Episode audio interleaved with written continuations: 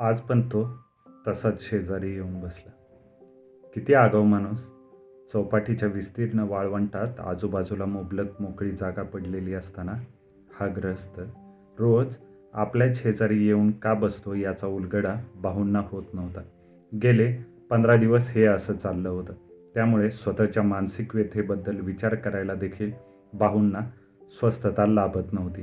गेल्या चार वर्षात कोणीही त्यांचा असा पिच्छा पुरवला नव्हता. परंतु पत्रिकेत जसा आगंतुक अनिष्ट ग्रह उपटतो तसा गेल्या पंधरा दिवसापासून हा अज्ञातग्रस्त बाहूंच्या राशीला लागला होता. बाहूंनी जागा बदलून पाहिली. चौपाटीवर येण्याच्या वेळेत फरक करून पाहिला पण व्यर्थ. त्याचा काही उपयोग झाला नाही. भाऊ चौपाटीवर येऊन बसले रे बसले की पंधरा मिनिटात हा उपटसून त्यांच्या शेजारी येऊन ठेपलाच. आज पण तो आगंतक ग्रहस्थ तसाच त्यांच्या शेजारी येऊन बसलाच. एवढंच नव्हे तर आज तो बोलायच्या इराद्यानं आलेला दिसला. पाच दहा मिनटं गप्प बसून त्या अज्ञात इस्मानं भाऊंना विचारलं गेले पंधरा दिवस मी तुम्हाला इथे बघतो आहे. न चुकता तुम्ही रोज चौपाटीवर येता समुद्राकडे शून्य दृष्टीने बघत बसता. लांब सुस्कारा सोडता तासाभराने डोळे कोरडे करीत उठता. तुम्हाला काहीतरी दुःख आहे सहन न होण्यासारखं. मला सांगाल का ते? तुम्ही कोण? भाऊंनी जरा तुसडेपणाने विचारले. तुमचा मित्र नसलो तरी शत्रू खचित नाही. मग? तुमच्यासारखा एकाकी जीवनाचा भोगता आहे एक. भाऊंनी चमकून त्याच्याकडे पाहिलं. त्याच्या चेहऱ्यावरचे भाव निहाळण्याची त्यांना तीव्र इच्छा झाली. पण जवळपास दिवा नसल्यानं ते शक्य झालं नाही. तुम्ही ह्या सगळ्या कटकटींना खूप कंटाळला आहात. होय ना? त्या ग्रहस्थानं भाऊंना विचारलं. भाऊ अभावितपणे म्हणाले होय. तुमच्या अंतरंगात खूप खळबळ माजली आहे. होय. सगळ्यांनी तुम्हाला धोका दिला आहे. खरं ना? होय. हो. अगदी खरं आहे भाऊ कळवळून म्हणाले. सारं जग असंच आहे पण मी तुमच्या इतका वैतागलो नाही. भाऊंना वाटलं? ह्याला विचारावं. मग तुम्ही चौपाटीवर काय येता? पण त्यांनाच पुन्हा वाटलं एवढ्या अल्प परिचयात त्याला हा प्रश्न विचारण्याचा आपल्याला काय अधिकार आहे? पण त्या ग्रहस्थालाच भाऊंना विश्वासात घेण्याची इच्छा दिसली. त्यानं सल्ला दिला. एखाद्या जवळच्या माणसाजवळ आपलं मन हलकं करावं. तेच करतो आहे. समुद्राला मी आपली कहाणी सांगतो आहे. अमर्याद शक्ती आहे त्याच्याजवळ. खूप गोष्टी तो शांत मनाने समजावून घेऊ शकतो. त्याचा उपयोग नाही. तुम्ही ते एखाद्या माणसापाशीच सांगा. तरच मन हलकं होईल. मला ते जमायचं नाही. आपलेपणाचा मुखवटा घालून खूप लोक जवळ येण्याचा प्रयत्न करतात. मोकळेपणानं आपण त्यांना आपली सुखदुःख सांगतो आणि त्याच लोकांकडून त्यांचा गावभर भोपाटा होतो. त्यांना आपली आयती एक गंमत सापडते. खूप अनुभव घेतलाय मी सगळ्यांचा.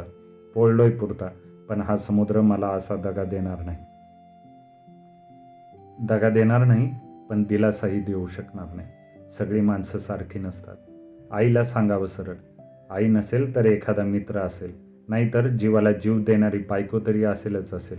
नाही हो कोणी नाही. कोणालाही मी सांगू शकत नाही. काय?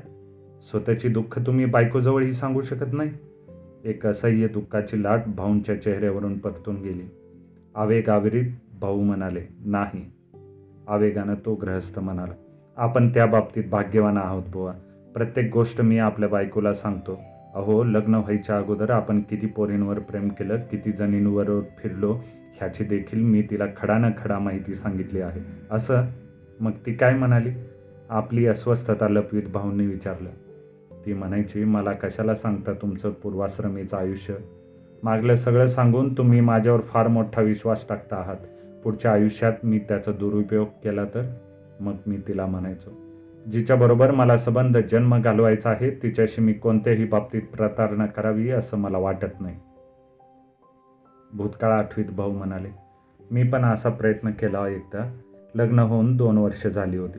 एका मुलीची नि माझी केवळ योगायोगानं ओळख झाली. खूप मनमोकळ्या स्वभावाची होती ती. मला वरचेवर फोन करू लागले. एवढंच नव्हे तर आपण पत्रव्यवहार ठेवावा अशी पण तिनं इच्छा प्रदर्शित केली. मला या सर्व गोष्टी बिलकुल लपवून ठेवायच्या नव्हत्या.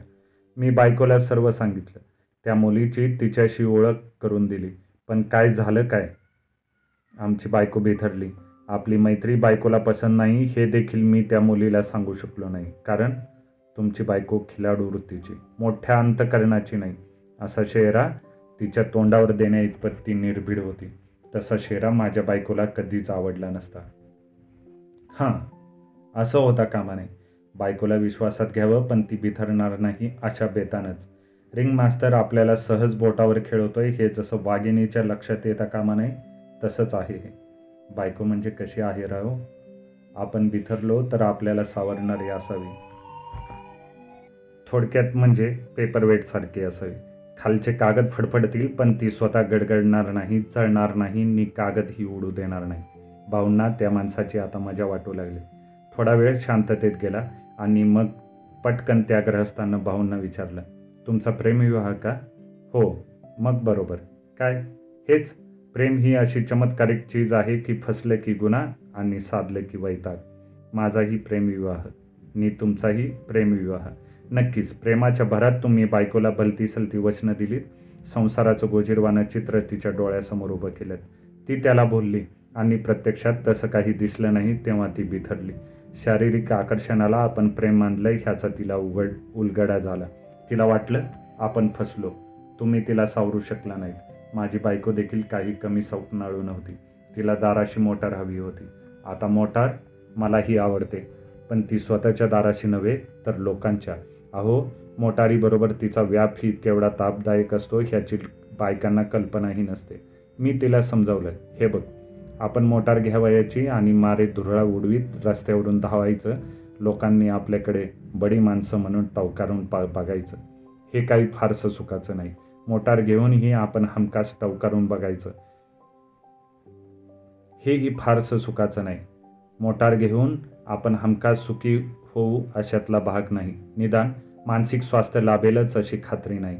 त्यापेक्षा मला वाटतं संध्याकाळच्या सुमारास आपण शांतपणे रस्त्याच्या कडेनं चाललो आहोत. भूतकाळातल्या आठवणींचा फुलोरा नजरेसमोर आणतो आहोत. भविष्यकाळाची स्वप्न रंगवतो आहोत. असंख्य ओळखीची माणसं पावला पावलावर भेटत आहेत. सुखदुःखाची देवाणघेवाण करता आहेत. जीवनाची अवघड वाटचाल सोपी करत आहेत. हे चित्र तुला विलोभनीय वाटतं की कोणाची पर्वा न करता कसं तरी जगत असलेल्या लोकांच्या अंगावर धुरळा उर्वीत मारे बेफाम वेगानं आपण पुढं निघून जावं हे बरं वाटतं. आणि काय सांगू महाराज? बायकोला विचार पटला. आणि आता जेव्हा तिला मोटारीची गरज भासेनाशी झाली तेव्हा मी मोटार घेतली. वी आर क्विट हॅपी मजा आहे. भावनं वाटलं खरंच? अशा तऱ्हेचा आपण विचार करू शकलो नाही. न राहून त्यांनी विचारलं खरं खरं म्हणजे त्यात अशक्य काय आहे? आपण आपल्यासारखं काय होतं? रस्त्यावरून जाणारा प्रचंड हत्ती आपल्या नजरेला येत नाही. हत्ती गेल्यावर त्याची धुळीत उमटलेली पावलं बघून आपण अंदाज करतो. अरे इथून हत्ती गेलेला दिसतोय बरं का? तसंच आहे हे. आपल्याला अशी अनुमानं काढायची फार खोड असते. दुसऱ्या एखाद्याचं प्रत्यक्ष कार्य संपून तो त्यावर सिद्धांत मांडण्यापर्यंत मजल मारतो तरी आपण नुसती अनुमानच काढीत बसतो. पण हरकत नाही. अजून वेळ गेलेली नाही. अजून प्रयत्न करा. नाही हो आता फार उशीर झाला वेळ टळून गेली. हे पहा. ज्यांना कधीच सुरुवात करायची नसते त्यांच्यासाठी वेळ नेहमीच टळलेली असते. मी सांगतो तसं करा. सगळं सुरळीत होईल. तुम्हाला आता एकच प्रसंग सांगतो. क्षुल्लक आहे तसा पण मजेरी मजेशीर आहे. माझी बायको फार तापट. मी पण रागीट आहे तसा पण हिचा राग पाहिल्यावर आपण आपली हार कबूल केली महाराजा. कोणीतरी म्हणून ठेवलं आहे की तलवारीच्या वाराचा प्रतिकार करण्यासाठी आपल्याकडे उत्तम तलवारच हवी असंच काही नाही. तर आपल्याकडे मजबूत ढाल हवी. त्याप्रमाणे रागीट माणसासमोर आपण नेहमी शांत असावं.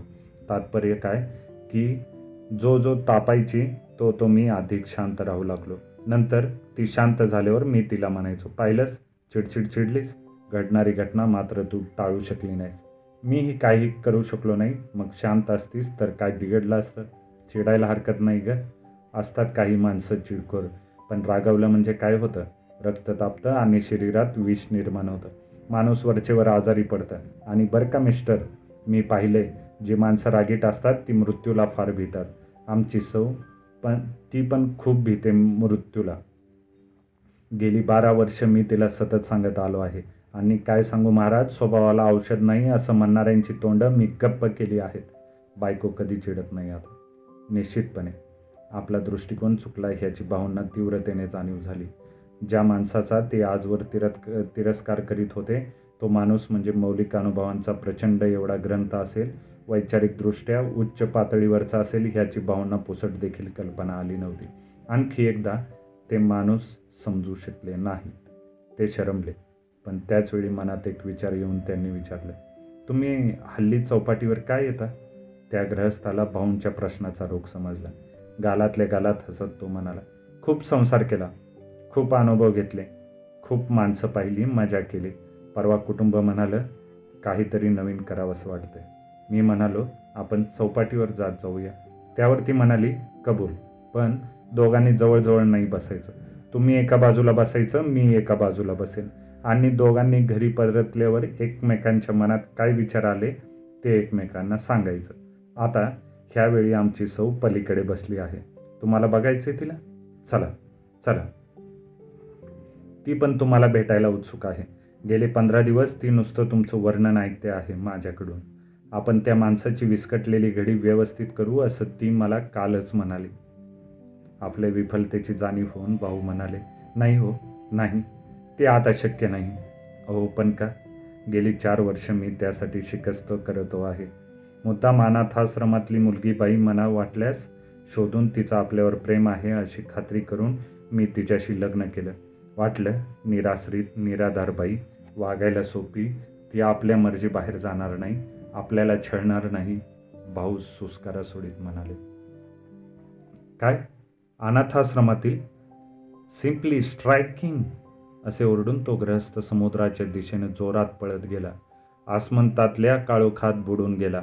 तो गेला आणि त्या दिशेकडे भाऊ आचंब्याने बघत राहिले. तोच मागून एक आवाज आला. काय सांगत होता तो? भाऊने चमकून मागे वळून पाहिलं. मागं एक पोलीस उभा होता. त्यानं पुन्हा विचारलं काय सांगत होता तो तुम्हाला? संसारातील सुख दुःख सांगत होता बिचारा. हवालदार मोठ्यांदा हसत सुटला. भाऊ त्याच्याकडे पाहत राहिले. अहो साहेब तो वेडा माणूस आहे. हवालदारानं खुलासा केला.